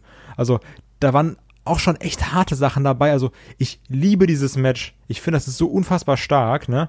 Und ähm, einfach so geil. Ich habe es auch beim zweiten Mal gucken, es, es ist einfach der Hammer. Wirklich. Ich liebe dieses Match. Shaggy, liebst du auch dieses Match oder bist du da etwas kritischer? Ja, leider bin ich tatsächlich etwas kritischer. Also mich hat das Match, äh, freut mich, dass Kai das Match gut, so gut gefallen hat und dass er das so geliebt hat. Aber mich hat das Match relativ kalt gelassen, muss ich ganz ehrlich sagen. Ich glaube, ich bin der Feder auch überdrüssig. Ich, die Feder hat mich sehr, sehr enttäuscht letzten Endes. Ähm, klar war das mit Abstand das beste Match der Fehde. Das kann man schon ohne Zweifel sagen. Und die letzten zehn Minuten waren herausragend. Die waren wirklich, wirklich gut. Die Stipulation Last Man Standing ist wirklich schrecklich. Die, das, äh, die hat dem Match gar nicht gut getan. Die hat gerade auch, wie, wie Olaf es auch schon gesagt hat, die ersten zehn Minuten waren ja schon wirklich zäh. Aber die ersten 20 waren auch, also die, die 10 Minuten danach waren auch nicht so viel besser. Das Ende, das Finale war, war wirklich super und das hat ähm, diesen, diesen, ja, diesen Kick zwischen den Beinen und sowas, das, und, oder den Schlag zwischen den Beinen, das hat es dann wieder aufgegriffen. Das war super gemacht, geiles, geiles Ende, letzten 10 Minuten super, aber ansonsten, mich, mir hat das Match auch mit einer halben Stunde viel zu lange gedauert. Leider äh, hat mich das Match dann nicht überzeugt. Gut, wie gesagt, das Finale war geil. ja, also ich bin irgendwo so in der Mitte zwischen euch beiden da. Also ich fand es jetzt nicht ich fand nicht, dass es das totale Brett war in irgendeiner Form. Dafür hat es einfach zu lang gebraucht, dass ich da in Fahrt komme. Also gerade am Anfang, das war mir ein bisschen zu zäh und klar hat man gemerkt, dass da auch mehr Härte drin ist, als es bei den vorherigen Matches zwischen den beiden. Aber trotzdem hat mir da irgendwie ein bisschen was gefehlt bis es dann auf die Schlussgrade gekommen ist und Kai hat gerade die ganzen Spots angesprochen, die da äh, passiert sind das war dann eben schon herausragend. Und auch da hat man gesehen, gerade auch was für ein Timing AJ Styles ähm, in seinen Aktionen hat und ähm, was für eine Körperbeherrschung der auch mitbringt. Und auch die Dramatik, wo die beiden auch immer wieder Sachen aus der Fehde halt eben aufgegriffen haben. Das hat mir richtig gut gefallen, das hat Spaß gemacht. Aber die totale Begeisterung ist dann da bei mir nicht ausgebrochen. Für mich war das ein, wie gesagt, ein, ein guter Abschluss einer, einer etwas enttäuschenden Fehde. Und ich war dann äh, ja, nicht überrascht, aber doch ein bisschen verwundert, dass es dann doch äh, sehr klar für AJ Styles ausgegangen ist. Kai, wir hatten da ja noch so ein bisschen äh, konträr getippt und du hattest auch gemeint, als ich geraten habe, dass äh, Shinsuke das Ding hier verliert. So, hm, macht man das? Was passiert jetzt mit Shinsuke Nakamura hier, deiner Meinung nach? Gute Frage. Mit Card-Title, also hätte ich absolut nichts gegen. Und auch viele haben irgendwie gesagt so, oh ja, die Fehde, die hat Nakamura mehr geschadet als geholfen oder sowas. Ich bin ganz ehrlich, ich fand die Fehde auch nicht sonderlich stark. Das war irgendwie, also man hat sich echt mehr davon versprochen. Aber nichtsdestotrotz, finde ich, hat die Fehde halt insofern was von Nakamura getan, dass mit diesem Heel-Turn erstmal ein vernünftiger Charakter aus Nakamura wurde. Also so, das wäre doch jetzt immer nur dieser Typ, der halt irgendwie Japaner ist und ein geiles Entrance-Theme hat, um jetzt mal in dieser Smackdown-Welt zu bleiben. Und von daher hast du jetzt ja wirklich eine Art Charakter hinter einem Nakamura, einfach so eine gewisse mehr Verbissenheit oder sowas. Von daher finde ich das gar nicht mal so schlimm. Und wie gesagt, wenn er jetzt irgendwie doch einen US-Title holt, warum denn nicht? Ja, schauen wir mal, ne? Ähm, war dir der gute Shinsuke hier teilweise ein bisschen zu weinerlich? Also er hat ja häufig diese Momente gehabt, wo er AJ Styles äh, um Gnade angefleht hat. War dir das ein bisschen zu viel? Ich fand das gerade ich fand das Overacting einfach ein bisschen too much. Teilweise. Ja, das ist so dieses typische Nakamura-Gesicht, oder? Also, e egal was er macht, sein Gesicht overacted halt bis zum geht nicht mehr. Also so, ich glaube irgendwie, selbst wenn er sich so Zucker in seinen Kaffee macht oder sowas, eskaliert sein Gesicht komplett. Also, ich will gar nicht wissen, wie das ist, wenn der Center Shocks ist. Shaggy, wie hast du das hier gesehen, die, die, die Mimik und das Sellen von äh, Shinsuke Nakamura? Ja, das ist so das, das typische Overacting von Nakamura. Das mag ich eigentlich an ihm. Also das würde ich gar nicht kritisieren wollen. Das ist schon okay. Und auch wie Kai gesagt hat, Heel-Turn, der war wahrscheinlich das Beste in der Fehde. Und die letzten zehn Minuten waren ja auch wirklich gut. Also wenn das das erste Match der beiden gewesen wäre bei WrestleMania, die, die, dann hätte ich das geliebt, auch so, so wie es jetzt war. Aber letzten Endes, das war eine Feder, auf die wir alle sehen wollten. Das müssen wir uns dazugeben. Das wollten wir sehen. Wir wollten das Match der beiden gegeneinander sehen. Wir wollten die, Serie der beiden gegeneinander sehen. Das haben wir gesehen. Und letzten Endes sind wir einfach, also die Enttäuschung überwiegt ganz klar. Auch wenn das Ende jetzt okay war. Aber da hätte viel mehr draus kommen können, weil wir wissen, dass beide zu was Größerem in der Lage sind. Das haben sie nicht gezeigt, hat diesmal nicht gereicht. Warum auch immer, kann ich nicht erklären, aber letztendlich bin ich, glaube ich, froh, dass es vorbei ist. Mir war es jetzt am Ende auch egal. Ich hätte mich gefreut, wenn Shinsuke den Titel gewonnen hätte. Aber so ist, wird wahrscheinlich hoffentlich die Fehde vorbei sein. Und Shinsuke, ich weiß nicht, ich würde Shinsuke gern gegen Daniel Bryan sehen. Das wäre doch auch eine, eine coole Fehde, die sich da jetzt anschließen könnte. Schauen wir mal, ne? Übrigens, ganz kurz einmal, wisst ihr, was ich echt komisch fand? Weil das hatte ich gefühlt seit, keine Ahnung, wie lange nicht mehr. Ähm, und das habe ich gar nicht so realisiert. Und zwar, bei diesen letzten Minuten, wie du ja schon angesprochen hast, wir haben ja auch beide auf Nakamura getippt. Ich habe die letzten Minuten dieses Matches ähm, einfach so wirklich als ähm, AJ Styles-Fan gesehen, sehr. Also das war weniger, weniger dieses Headlock und, oh, ist das jetzt der Fehde passend und ist das jetzt so dieses Dream-Match, was alle wollen, sondern das war eher so, okay, scheiß gerade auf alles, ich will, dass AJ Styles das Ding jetzt hier gewinnt. also das, das war wirklich, und das hatte ich irgendwie gefühlt seit Jahren nicht mehr, dass ich so ein Match wirklich als als Fan-Fan gesehen habe, so nach dem Motto, okay, ich bin halt nicht Fan von Wrestling, sondern ich bin Fan von Wrestler XY. Ich will, dass mein Lieblingswrestler hier gerade das Match gewinnt. Ja, also das kann ich äh, vollkommen nachvollziehen. Es war ja dann am Ende auch einfach diese Rache, die dann an AJ Styles ja bekommen hat, so für die ganzen Geschichten, die ihn Shinsuke Nakamura da mit ihm getrieben hat. Und klar, das hat kann ich vollkommen nachvollziehen. Ich habe übrigens auf äh, AJ Styles getippt, wollte ich nur mal so erwähnt haben. Ja gut, kann, kann auch sein, weiß ich nicht mehr. Ähm, ich lese übrigens gerade äh, Breaking News. Das wollte ich auch gerade sagen. Breaking News. Big Cass wurde entlassen. Halt's Maul, was? okay, also ihr seid jetzt hier live bei der Podcast-Aufnahme dabei, wie äh, wir herausfinden, dass Big Cass entlassen worden ist. Es ging gerade bei WWE.com die Meldung rum, dass äh, William Morrissey alias äh, Big Cass entlassen worden ist. So. Holy shit. Ja, auch ohne, auch nicht Future Endeavored und ja, auch ich nicht äh, gelesen. viel Glück oder sonst irgendwas, sondern einfach nur Breaking News, äh, Big Cass wurde entlassen. What? So. Ja. Das finde ich aber, ja, also glaubt ihr, das ist echt noch mit diesem, ähm, hier, also dieses ähm, kleiner, kleiner Mann kaputtgetreten Ding oder irgendwas anderes? Nee, da wird es noch andere Sachen gegeben haben. Das ist ja jetzt auch schon ja, sechs Wochen her oder keine Ahnung, wie lange das jetzt schon erst vier, vier, fünf Wochen ist es schon. Nee, da wird sicherlich, keine Ahnung. Also ist mir jetzt wirklich auch egal und nach. Ich habe ja gesagt, Cass ist okay am Mikro, aber im Ring muss ich ihn nicht sehen und von daher, er ist jetzt kein wirklich großer Verlust. Dem hätte was werden können, aber ja, dann werden wir ihn vielleicht in den Indies mit Enzo wieder zusammen sehen. das ist halt schon mal so unwahrscheinlich. Ja, ich glaube auch. Also normalerweise äh, steht ja dann wenigstens auch noch irgendwie, man hat sich äh, gütlich getan und man wünscht ihm viel Glück. Das stand jetzt ja hier auch nicht. Ich glaube auch, dass da noch irgendwas anderes äh, gewesen ist, was wir nicht mitbekommen haben, weil wenn das nur wegen diesem äh, äh, äh Midget-Segment da gewesen wäre, dann hätte man das äh, Programm mit Daniel Bryan gar nicht noch mal neu starten müssen in irgendeiner Form. Glaube ich nicht. Ich finde es jetzt überraschend, habe ich nicht mit gerechnet und bin mal gespannt, was da in den nächsten äh, Tagen an äh, Gerüchten durch die Mühle gehen. Also ich bin da äh, jetzt auch sehr überrascht, als ich das jetzt gerade eben gelesen habe. Aber wie dem auch sei, machen wir weiter mit der mit der Review äh, von Money in the Bank, weil jetzt kommt auch noch wirklich ein Match, was mich sehr sehr positiv überzeugt hat und nämlich das ähm, Raw Women's Championship Match zwischen Ronda Rousey und äh, Champion Nia Jax. Kai und ich haben glaube ich im Vorfeld gesagt, das kann entweder richtig geil oder richtig scheiße werden. Und ich sag's euch, wie es ist, mich hat das Ding hier komplett abgeholt. Ich war da 100% mit dabei und ich finde Ronda Rousey im Ring absolut fantastisch. Also unfassbar. Also so. einfach eine Maschine, also wirklich. Das ist dieses das ist, also gibt's eine bessere Umsetzung von diesem ich habe mal echt gekämpft und bring das in den Wrestling-Ring. Also, da sind so Aktionen, wo du einfach denkst, okay, das macht gerade Sinn. Also, die weichen im Schlag aus und schlägt dann irgendwie in die Nieren gegen. Also, das ist ja alles so smart und dann auch noch in Kombination mit diesen Judo-Griffen. Also, Ronda Rousey auch immer ganz, nur ganz kurz in Richtung Raw zu greifen. Die Frau unfassbar gut. Ich bin wirklich, ich muss sagen, ich bin Fan jetzt. Ich bin Fan. Shaggy, wie ging dir das? Warst du auch äh, in dem Kampf drin? Hat dich Ronda überzeugt? Hat dich Naya überzeugt? Das ist ja auch hier eine äh, ganz entscheidende Frage. Ja, und gleichzeitig, äh, also Nayas bestes Match eigentlich seit seit langem. Ich glaube, vielleicht auch im Hauptroster, zumindest bestes Single-Match, das Nia Jax im Hauptroster gezeigt hat. Ähm, definitiv. Also das war herausragend. Ich äh, war ja positiv, bin ja positiv ans Match rangegangen. Ich bin schon Ronda Rousey-Fan gewesen. Ich finde die ist großartig. Die bringt der WWE einfach so eine ganze Menge und das ist ein neuer Charakter. Und die ist einfach unglaublich. Die wird ein, ist nicht, die ist schon ein Riesenstar, aber die wird auch ein riesen Wrestling-Star. Ich glaube, dass sie auch im Wrestling eine der besten wird. Also die ist toll, die, allein was sie jetzt schon alles kann. Und ich habe schon Gutes erwartet von dem Match und das hat mich noch mal mehr überzeugt. Das war klar, war das wahrscheinlich durchchoreografiert.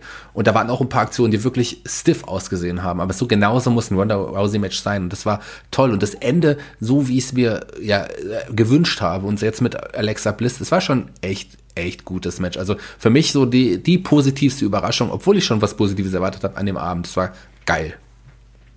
Ich muss auch dazu sagen, Kai hat es gerade so ein bisschen angedeutet. Ich finde, dass eine Ronda Rousey auch ganz andere Bewegungsabläufe mit in den Ring bringt, als äh, wir das von ganz vielen anderen Wrestlerinnen gewohnt sind. Also ich finde, dass sie eine ganz andere Art hat, sich zu bewegen und auch manche, manche Aktionen ganz anders, äh, ja, verkauft und auch ganz anders präsentiert, als wir das sehen. Zum Beispiel, ich fand diese Aktion, die dann draußen äh, gezeigt worden ist, wo sie dann diesen äh, Huracan Rana Ansatz zeigen wollte und naja, sie dann in den äh, äh, in die Barrikaden reingeschleudert hat. Das habe äh, ich weiß gar nicht, ich kann das gar nicht beschreiben. Ich finde, Ronda hat eine ganz komische Art, sich zu verbiegen und sich irgendwie zu bewegen. Ich kann das nicht genau beschreiben, woran das liegt, aber ich finde das absolut herausragend und äh, wir wollen ja auch gar nicht irgendwie, naja, da irgendwie äh, ja an den Karren pieseln, weil ich finde, dass sie auch eine gute Leistung gebracht hat und diese Kombination der beiden, auch die Geschichte, die ja im Vorfeld aufge aufgebaut worden ist, das hat erstklassig funktioniert. Ähm, du hast so ein paar Momente gehabt, die waren so ein bisschen merkwürdig. Also der, der erste Wurf von, von Ronda gegen Naya war natürlich ein bisschen schwierig, sagen wir es mal so, da äh, sah es ein bisschen merkwürdig aus, aber dann auch als dann äh, eine Ronda Rousey zum ersten Mal aufs Top Rope gegangen ist, also Kai, hast du da auch mit dem Atem gestockt, als sie da oben drauf stand und dann auch diesen Schwanker nach hinten gemacht hat? Genau das gleiche wollte ich gerade ansprechen. Wo sie dann irgendwie nochmal diesen, diesen Schwanker gemacht hat. Ich dachte so, okay, nicht schlecht. Also so mutig auf jeden Fall, weil sie ist da ja auch, also auch, auch diese, diese Mimik, die sie dabei hat, das war auch so, so verbissen und dieses, okay, ich gehe da jetzt hoch und ich spring da jetzt runter. Also das, ich finde das ist super, das kann man unfassbar gut gucken. Und was ich gerade bei einer Ronda Rousey mag, sind diese vielen Kleinigkeiten, die du so eben hast. Zum Beispiel, ähm, wenn die irgendwie jemand umrennt oder sowas, dann, dann greift sie halt noch an, an, an den Fuß, dass derjenige auch wirklich umfällt, was du natürlich so bei anderen Brawls oder sowas nicht hast. Also, da sind so viele, so viele Kleinigkeiten bei einer Ronda Rousey, die so, die so stimmig sind, weil sie halt diese echte Erfahrung aus Kämpfen hat ähm, eine Sache, die ich auch irgendwie bei einem, bei einem Alistair Black immer lobe, wo du so siehst, okay, der macht halt wirklich Kickboxen, deswegen machen Sachen auch mehr Sinn. Und das hast du bei einer Ronda Rousey nochmal in einer ganz anderen Form. Ähm, also ich sehe das wirklich sehr gerne. Also es ist, die Matches machen immer Spaß. Und ich meine, das war die Sache, wo wir gesagt haben, okay, das erste Match, ähm, mal gucken, da war viel durchchoreografiert, hier vielleicht auch, aber trotzdem, also egal ob es das WrestleMania-Match oder in diesem Singles-Match, beide Male sehr, sehr positiv überrascht gewesen von Ronda Rousey. Ja, unterschreibe ich so. Und auch, wir haben ja so ein bisschen befürchtet, dass Ronda Rousey so ein bisschen das äh, ja, Honigkuchenpferd wird, so in dem Sinne. Also, dass sie die ganze Zeit nur grinst und so. Ich finde halt, das ist, sobald der Kampf anfängt, ist es halt komplett vergessen. Und ich fand die Mimik, die sie hier gezeigt hat, auch teilweise, das war ja nicht nur diese Entschlossenheit, es war ja auch manchmal so ein bisschen Unsicherheit, kann ich das?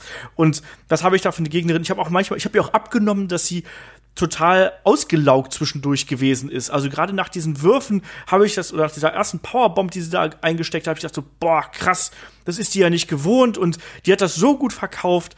Das hat richtig Spaß gemacht. Und Naya war natürlich auf der anderen Seite auch da wirklich das perfekte Gegenstück, weil die eben dann auch sie durch die Gegend werfen konnte und quasi in so eine andere Richtung drängen konnte als viele andere äh, Damen aus dem Roster, die ja dann doch eher äh, kleiner sind und einen ganz anderen Kampfstil haben. Ich fand das hat hier ganz, ganz hervorragend funktioniert. Und dann müssen wir natürlich auch auf das Ende eingehen, weil da hatten wir eigentlich einen ähnlichen Abschluss wie auch äh, beim WrestleMania-Match. Dann gab es ja auch den Ansatz zum, äh, zum Armbar. Und äh, Naya hat ja dann noch den, die Aktion blockiert und Ronda hat den ja langsam aufgebrochen. Also du kannst ja dann sehen, dann steckt sie ja so die Schulter und streckt sich dann so ein bisschen und da geht dann der ein Finger nach dem anderen sozusagen auf, bevor dann der äh, Armbar durchgezogen werden kann. Ich finde diese Vorbereitung richtig geil, weil das tolle Spannung aufbaut. Und in diesem Moment war es ja dann noch entscheidender, weil ja dann Alexa Bliss mit dem Koffer von hinten zugeschlagen hat. Ich habe damit überhaupt nicht gerechnet, sage ich ganz ehrlich. Gerade in diesem Moment auch, das wollte ich nämlich ja. sagen. Weil du bist halt so in diesem, in dieser Armbar-Vorbereitung drin, was halt auch wirklich echt geil aussieht, weil dann, dann rutscht so die Schulter immer höher und die Finger, so einer für den anderen, wie du es gesagt hast, gehen auf. Und du bist ja genau in diesem Moment drin, weil du weißt, okay, die löst jetzt die Finger, dann lehnt die sich nach hinten und dann ist hier das Ding gelaufen. Und auf einmal hörst du irgendwie die Crowd und siehst dann Alexa Bliss. Also das war sehr, sehr gut gelöst. Ja, ähm, Shaggy, wie hat dir hier der Cash-In von äh, Alexa Bliss gefallen und äh, was sagst du dazu, dass hier dann tatsächlich sich auch den äh, Titel geholt hat? Ja, genau die richtige Lösung. Also ihr, am Ende stand, standen weder Nia Jax noch Wanda Rousey irgendwie schlecht da. Im Gegenteil, also es war super, die Geschichte wird weitergeführt. Alexa Bliss ist ich, ich glaube, das ist genau der richtige Charakter für sowas. Also die, das hat sie auch wirklich toll gemacht und auch ihr Blick immer, der Referee hat sich natürlich wieder dumm angestellt beim Cash-In, so wie es ein Referee beim Cash-In immer macht, aber das war okay. Und das war super und, und, und ähm, ich, der, der Twisted Bliss am Ende hat dann zum Sieg gereicht, das war toll und die Geschichte geht weiter. Jetzt erstmal mit Nia Jax und dann auch irgendwann mit Wanda Rousey. Und Wanda Rousey ist einfach der Star der WWE schon jetzt nach so kurzer Zeit. Das ist unglaublich. Ich habe ja vor ein paar Wochen, Monaten gesagt, Wanda Rousey gegen, gegen Charlotte, das ist der nächste WrestleMania Main Event. Ich gehe jetzt so weit zu sagen, Wanda Rousey, egal gegen wen, das ist der nächste WrestleMania Main Event. Ich würde es kaufen. Also die ist super. Die, ich bin auch wie Kai äh, Wanda Rousey Fan. Die ist wirklich, wirklich eine Riesenbereicherung für die WWE. Ja, unterschreibe ich so. Und ich glaube, äh, spätestens nach diesem Kampf, glaube ich, äh, müssen wir da auch gar keinen Zweifel mehr dran haben. Also wir waren ja alle da auch relativ positiv hier, aber wenn man ins Internet geschaut hat, waren die Reaktionen ja auch eher ein bisschen negativ. Wir haben auch, also auch wir haben über diese Fehde gemotzt. Das haben wir aber tatsächlich auch äh, bei dem Tag Team Match bei WrestleMania und beide Mal ist was Geiles bei rausgekommen. Ganz im Ernst, wenn das so weitergeht, ich bin dann total zufrieden mit und ich finde Ronda toll und äh, das hat riesig Spaß gemacht und das hat für mich wirklich auch, da war ich auch wieder 100% Fan, da habe ich auch nicht mehr analysiert oder irgendwie rumüberlegt, sondern da war ich da und ich war komplett in dem Match drin wahrscheinlich äh, noch viel mehr als bei Shinsuke gegen AJ, was irgendwie auch ein bisschen merkwürdig ist. Aber mir hat das richtig gut gefallen und das klappt bei mir und äh, geil. Ganz einfach, Punkt. So, Main Event Time. Äh, das Money in the Bank Ladder Match der Herren. Und da treten an Braun Strowman, Finn Balor, The Miz, Rusev, Kevin Owens, Bobby Roode, Kofi Kingston und Samoa Joe. Erste Frage. Äh, Kai, wir haben ja noch gemutmaßt, wer von The New Day hier antreten wird. Äh, warst du überrascht, dass es Kofi war? Eigentlich nicht. Also, ich habe ich hab ja gesagt, okay, ich will Big E sehen, weil er es irgendwie verdient hätte. Aber so, du, ich meine, du hast ja, glaube ich, sogar selber im Podcast gesagt, wenn du dir halt so die Riege an Leuten anguckst, da hat halt ein Highflyer gefehlt. Ähm, und da war dann doch Kofi irgendwie die, die logische Wahl. Ja, ich konnte auch damit ganz gut leben. Ja, klar, sagen. auf jeden Fall. Also ich konnte mit jedem leben. Aber ich hätte trotzdem gerne halt einen Big E gesehen, weil ich ihn einfach sehr gerne mag. Ja, ansonsten, wie gefiel dir hier der Kampf? Was stach da für dich besonders hervor? Boah, das ist eine schwere Frage bei einem 20 Minuten Money in the Bank Match mit so vielen, ich sag mal, Highlights. Ähm, mir gefiel diese, also mir gefiel sehr gut, dass das, was Kevin Owens ja die ganzen Wochen versucht hat, dieses, okay Leute, wir müssen jetzt zusammen irgendwie Braun Strowman ausschalten oder sowas, dass das dann auch gezündet hat und eben, ähm, am Anfang wurde ja wirklich Braun Strowman aus dem Match rausgenommen. Also ich meine, der wurde ja unter Leitern begraben, alle haben irgendwie zugehauen. Und da wurde es erstmal so unter sich gelöst. Und dann auch ein super Moment, wo dann eben äh, Strowman dann, also wo alle irgendwie aufs Strowman gegangen sind. Natürlich, wer war alleine im Ring? The Mist, der dann versucht, irgendwie ganz sneaky und in typischer Miss-Manier ähm, sich den Koffer zu holen. Das war, hat auch super zum Charakter gepasst. Ähm, pff, boah, dann, also gut, ich springe direkt zum großen Spot, weil ich jetzt nicht mehr genau die Reihenfolge weiß.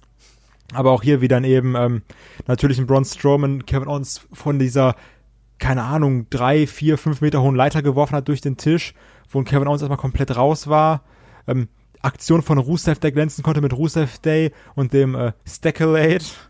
Wo dann mein, mein Lieblingswortspiel, Entschuldigung, mein Lieblingswortspiel des gesamten Events ist der Stackelate auf jeden Fall. äh, wo es irgendwie erst zwei und dann drei Leute gab oder auch irgendwie ein coole Graph von der Leiter, also einfach, also da waren so viele schöne Aktionen drin und ich finde, das, was ich ganz wichtig fand, ist, jeder konnte irgendwie glänzen, jeder konnte zeigen, ich habe hier meine Moves oder sowas.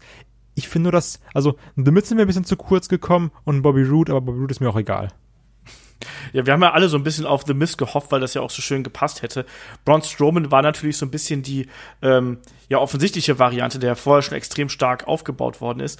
Ähm, meine Frage an, an die guten Shaggy ist, findest du, dass der Kampf zu sehr um Braun Strowman konstruiert war? Nee, das hat ja auch mit der Vorgeschichte zusammengepasst. Und äh, eigentlich war der Kampf so, die, die Geschichte des Kampfes war auch, auch, auch toll, die sie übertragen hatte. Eigentlich war die so aufgebaut, dass am Ende ähm, Braun Strowman gewinnen müsste und man hat deswegen gedacht, dass er wahrscheinlich doch nicht gewinnen wird. Und, und trotzdem finde ich es irgendwie gut, dass er am Ende gewonnen wird. Also ich äh, gewonnen hat. Also ich fand Strowman in dem Match auch cool. Ich habe Raw danach noch nicht gesehen, von daher ähm, kann ich eigentlich nur dazu sagen, dass ich hoffe, dass Strowman einfach äh, ja den Koffer abgibt und und und Brock Lesnar zu einem Match beim SummerSlam herausfordert oder sowas. Ist vielleicht passiert, ich weiß es nicht. Auf jeden Fall würde mich das sehr, sehr freuen. Strowman ist der logische Sieger und die Art und Weise ist auch okay, ihm den Koffer zu geben. Es dürf, darf aber niemand sein, der den Koffer mit sich trägt und ihn dann irgendwann sneaky eincasht. Das kann man Brown nicht machen. Also das ist jemand, der damals wie RVD einfach sagen wird, hier ist der Koffer, ich will das Titelmatch dann und dann.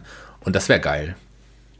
Ich sag's dir ganz ehrlich, ich will immer noch, dass Braun Strowman einfach zu der Ranch von äh, Brock Lesnar fährt und äh, den da verprügelt und sich dann den Titel holt. Wisst ihr, was das Witzigste einfach, der, einfach das ganze Grundstück. Ja, so. also, wisst ihr, was immer noch witzig wäre? Also, das wird natürlich nie passieren, aber hey, man darf ja auch mal dumme, witzige Sachen äußern. Wie krass wäre das bitte, wenn einfach Brock Lesnar mit dem Titel zu UFC geht und Strowman nach einem UFC-Kampf eincasht. also, wie witzig wäre das bitte? Das wäre groß, das wäre definitiv groß. Also, das wäre, ach ja, einfach, das also, ist ja auch ein Publicity-Stunt für die UFC, aber wie witzig wäre das bitte? Das war geil. Eine, eine Aktion hast, hat Kai, glaube ich, nicht erwähnt. Kai hat fast alle wichtigen Aktionen aufgezählt. Eine Aktion, die ich total gut fand. Wir haben ja in der letzten Zeit immer dieses Umrennen, dieses Tackeln von, von Brown oh, irgendwie kritisiert. Stimmt. Ja, ja, ja. Äh, aber in dem Fall hat man es wieder gut eingebaut. Ich weiß nicht mehr, wer die Leiter gehalten hat. Die wollten ja zu zweit, haben die, die Leiter vor ihn gehalten und er ist einfach durch die Leiter gerannt und dann sie zerbrochen. Das war auch eine geile Aktion. Ja, das war der ultimative Bud Spencer-Moment. Ja. Also wirklich, ich habe auch in dem Moment laut aufgeschrien, weil ich das so cool fand irgendwie, weil die Idee auch einfach geil ist. Und nein, da waren tolle Spots dabei. Ich finde, dieser Kampf hat ganz toll wiedergespiegelt, was Ladder-Matches gerade mit so vielen Leuten eigentlich sein müssen. Das ist, war pures Chaos. Du hattest aber trotzdem einen roten Faden in Form von Braun Strowman und auch in Form von einem The Mist, der halt trotzdem immer diesen Sneaky hier gespielt hat, der immer wieder so diesen Moment gehabt hat. Ähm, alle hatten da irgendwie ihren Augenblick und ich hatte auch das Gefühl gehabt, dass jeder mal irgendwie den fast den äh, Koffer in der Hand gehabt hätte, so gefühlt. Ähm, das, das, hat, das hat Spaß gemacht einfach. Das war jetzt nichts, wo ich sage, mein Gott, das war jetzt psychologisch unfassbar wertvoll und oh mein Gott, war hier das Selling äh, abartig oder sonst irgendwas. Das war einfach pures Spaß. Chaos und purer Spaß. Genau, das hat richtig Laune gemacht. Äh, da kann ich gar nicht zu mehr sagen. Also schaut euch das Ding an. Da werdet ihr 20 Minuten gut unterhalten und ihr werdet keine Minute dafür irgendwie aufs Handy schauen. Ähm, ja, und damit ist es das auch schon für Money in the Bank gewesen. Und äh, ganz im Ernst, jetzt wo wir drüber gesprochen haben, mir kam es auch jetzt viel negativer vor, als ich das im Nachhinein, als ich das nach dem Event irgendwie so aufgenommen habe. Kai, woran liegt das? War es wirklich nur diese Masse an Events oder denken wir schon wieder zu viel nach? Ich fand es auch irgendwie komisch, weil ich weiß noch, als ich das Event geguckt habe, war ich so, boah, weiß also irgendwie fand ich das jetzt so, war das ein sehr schwacher Abend. Aber weil, ähm, also die, diese Downtime für mich auch gerade, also diese Sache ist auch durch die Uhrzeit, sind halt wirklich so Durststrecken von einer halben Stunde schon sehr heftig, ne? Und dann ähm, kannst du auch ohne Probleme wegdösen. Und wenn das mal passiert, dann bist du eh so, oh ja, ich bin irgendwie halt müde und dann verfolgst du das alles nicht so. Und ähm, wie gesagt, also dieses Daniel Bryan und Bobby Lashley Deckkram, das hat sich dann gezogen. Dann hat sie wieder eine halbe Stunde gute Sachen. Dann hat sie irgendwie wieder 40 Minuten Scheiße und dann hat sie wieder was Gutes und dann hat sie nochmal irgendwie dreimal währenddessen diese Wiederholungen. Und also da, da ist halt auch sehr viel wir hatten echt gute Matches, aber wirklich sehr viel Füllmaterial dazwischen, finde ich. Und das ist so ein bisschen so, dann mach's doch lieber kürzer, prägnanter. Und ich glaube, dann, dann hat man die Sachen auch irgendwie besser in Erinnerung. Meiner Meinung nach zumindest. Ich glaube, das liegt daran, ich meine, bei WrestleMania sind wir auch hier alle eher negativ aus dem Event damals nach dem ersten Schauen gegangen, weil das einfach nach hinten hin schlechter wurde. Hier war es ja wirklich so, dass gerade die, das Ende einfach total, die letzten Matches einfach total überzeugt haben und äh, dann geht man positiv aus dem Ding heraus und jetzt, wenn man dann nochmal drüber redet, klar war da einige, also Roman Waynes gegen Jinder Mahal so eine Scheiße war zum Beispiel dabei. Und das zieht einen dann nach, in der Nachbetrachtung nochmal runter. Aber eigentlich letzten Endes auch jetzt, weil wir ja jetzt auch am Ende wieder positiv darüber berichtet haben, sehe ich den Money in the Bank wieder gut. Also keine Ahnung, es war eigentlich eine aber gute Veranstaltung. Das, also das stimmt wirklich, weil wenn du mal so äh, guckst, dann sagst du, okay, der Anfang war nicht gut, aber die letzten drei Matches, zumindest jetzt bei mir so, boah, AJ Styles richtig, richtig geil, Ronda Rousey auch fantastisch. Und das Money in the Bank Match auch unfassbar stark. Und ähm, ich meine, das ist ja immer dieses, man kann Event nicht anhand, also anhand des letzten, des Main Events bewerten, was man natürlich auch einfach automatisch macht, weil das so das letzte Gefühl ist, mit dem du da rausgehst. Aber ähm, halt durch diese letzten drei Matches hat das nochmal so einen, so einen Aufschwung bekommen, dieses Gefühl dabei, dass man einfach automatisch gehypter war. Ja, also für mich hat dieser Event eigentlich fünf richtig gute Kämpfe hervorgebracht. Also das IC-Title-Match fand ich toll, beide Money in the Bank Leather-Matches fand ich toll, äh, AJ Styles gegen Shinsuke Nakamura fand ich auch gut. Also nicht so gut wie Kai, aber auch nicht so schlecht wie Shaggy, also von daher irgendwo dazwischen. Ähm, und Ronda Rousey und Nia Jax hat mich halt positiv überrascht und dann noch eben dieser Moment mit dem Cash-In fand ich mega cool. Also insofern, ich bleib dabei. Also wenn dieser Event einfach zwei, drei Matches kürzer gewesen wäre, äh, dann wäre ich da komplett positiv rausgegangen und so hat man trotzdem so das Gefühl gehabt, so ja, war mir eigentlich ein bisschen zu viel schon fast. Also ich muss sagen, ich habe den Event auch nicht komplett durchgeschaut. Also ich habe morgens früh damit angefangen, musste dann irgendwann so arbeiten und äh, habe dann auch wirklich mal eine zwischendurch Pause eingelegt, habe quasi zweite Hälfte hintereinander geguckt und das war wiederum geil. So, war vielleicht dann von mir vielleicht auch die bessere Taktik, um positiv aus dem Event rauszugehen, weil ich quasi nach ich glaube, ich habe nach dem äh, SmackDown Women's äh, Match habe ich habe ich gestoppt und dann kam eben der Rest und das war natürlich dann auch so in einer geballten Formation für mich persönlich eine gute Mischung irgendwie. Ich weiß nicht. Also ich bleibe aber dabei, dass trotzdem jetzt immer viereinhalb Stunden oder noch länger Pay-per-View pro Monat. Puh, ich bin gespannt, weil du hast nicht jedes Mal zwei geile Money in the Bank Matches oder sonst irgendwas dabei. Also Schauen wir mal. Ich glaube, dass die in Anführungsstrichen B äh, Großereignisse sicherlich nicht über viereinhalb Stunden gehen werden. Das wird die WWE nicht so machen. Aber das Money in the Bank ist ja inzwischen gehört ja zu den Top 5. Das ist ja schon was Größeres. Ja. Von daher hat man es wahrscheinlich da länger gemacht. Also von daher äh, schauen wir mal, wie es dann weitergeht. Ich glaube, das war länger als als jetzt Extreme Rules sein wird, ganz sicher. Ja, da hast du natürlich vollkommen recht. Äh, Lass uns doch mal zum abschließenden Urteil kommen hier. Äh, wir haben ja unsere geile Bananenwertung, 1 bis 8 Bananen. Äh, Kai, wie viele Bananen gibst du Money in the Bank? Sechs. Shaggy. Im ganz, äh, mir ist gerade aufgefallen, dass ich ja eigentlich fast noch nie bei so einem, äh, bei einer Pay-Per-View-Nachbetrachtung dabei war. Ich glaube erst einmal, seit ich hier bei Headlock dabei bin. Deswegen hat mich diese Bananenwertung jetzt gerade sehr überrascht, obwohl ich es ja, ich höre natürlich immer eure Nachbetrachtungen sehr gerne, aber ähm, dass ich da, dass ich selber mal die Bananenwertung abgeben darf, überrascht mich sehr. Also auf jeden Fall null, ba null, Bananen für den großartigen Jonathan Coachman, der wirklich ganz schrecklich am Mikrofon ist. Ich weiß nicht, ob wir das überhaupt schon mal gesagt haben. Ganz schlimmer Typ. Also ist das dein One Word für das erste Match? Wo es Booker T, wenn man ihn braucht. Ähm, ja, also ich würde auch sagen, sechs Bananen hat das, äh, hat das letzten Endes tatsächlich verdient. Ja, äh, schließe ich mich an. Ich finde, sechs äh, ist eine gute Sache. So, das passt schon. Äh, sechs Bananen von acht. Äh, insgesamt ein schöner Pay-per-View mit einigen äh, Abstrichen, die man nun mal machen musste, aber trotzdem insgesamt, äh, glaube ich, eine unterhaltsame Sache. Vor allem dadurch, dass der auch zum Ende hin stärker äh, geworden ist, geht man eben mit einem positiven Gefühl daraus. Und in dem Sinne würde ich sagen, machen wir hier den Deckel auf Money in the Bank drauf. Äh, der nächste Podcast erscheint ja auch schon am, am äh, kommenden Wochenende. Da sind wir dann hier in selber Formation natürlich und sprechen nochmal über die äh, Bedeutung von Money in the Bank und natürlich dann auch über die Geschehnisse, die sich aus äh, WWE Money in the Bank 2018 ergeben haben. Also sprich, wir blicken ein bisschen in die Vergangenheit, Cash-ins und so weiter und so fort und dann äh, betrachten wir einmal das aktuelle Geschehen und was sich daraus entwickeln könnte. Wenn euch das hier gefallen hat, schaut gerne bei uns auf Patreon vorbei, auf Steady und Konsorten. Abonniert uns bei iTunes, hinterlasst eine Bewertung da, das wäre super toll. Das kann man auch bei Facebook machen. Und äh, ja, weiß ich gar nicht. Dann überlasse ich hier, glaube ich, das Wort äh, einem von meinen lieben äh, Kompagnons. Wer möchte? Kai, Shaggy? Ich würde sagen, Kai kriegt die darf. letzten Worte. Ich will nur ganz kurz noch was sagen. Eigentlich könnten wir doch jetzt für unsere lieben Hörer noch mal eine Zusammenfassung des heutigen Podcasts noch mal zeigen. ganz kurz, hier einmal ein Video, was der Olaf jetzt extra für euch zusammengeschnitten hat. Viel Spaß ja, dabei und mit kommentiert von Jonathan Coachman. genau. Macht's gut, bis zum nächsten Mal. Tschüss. Tschüss.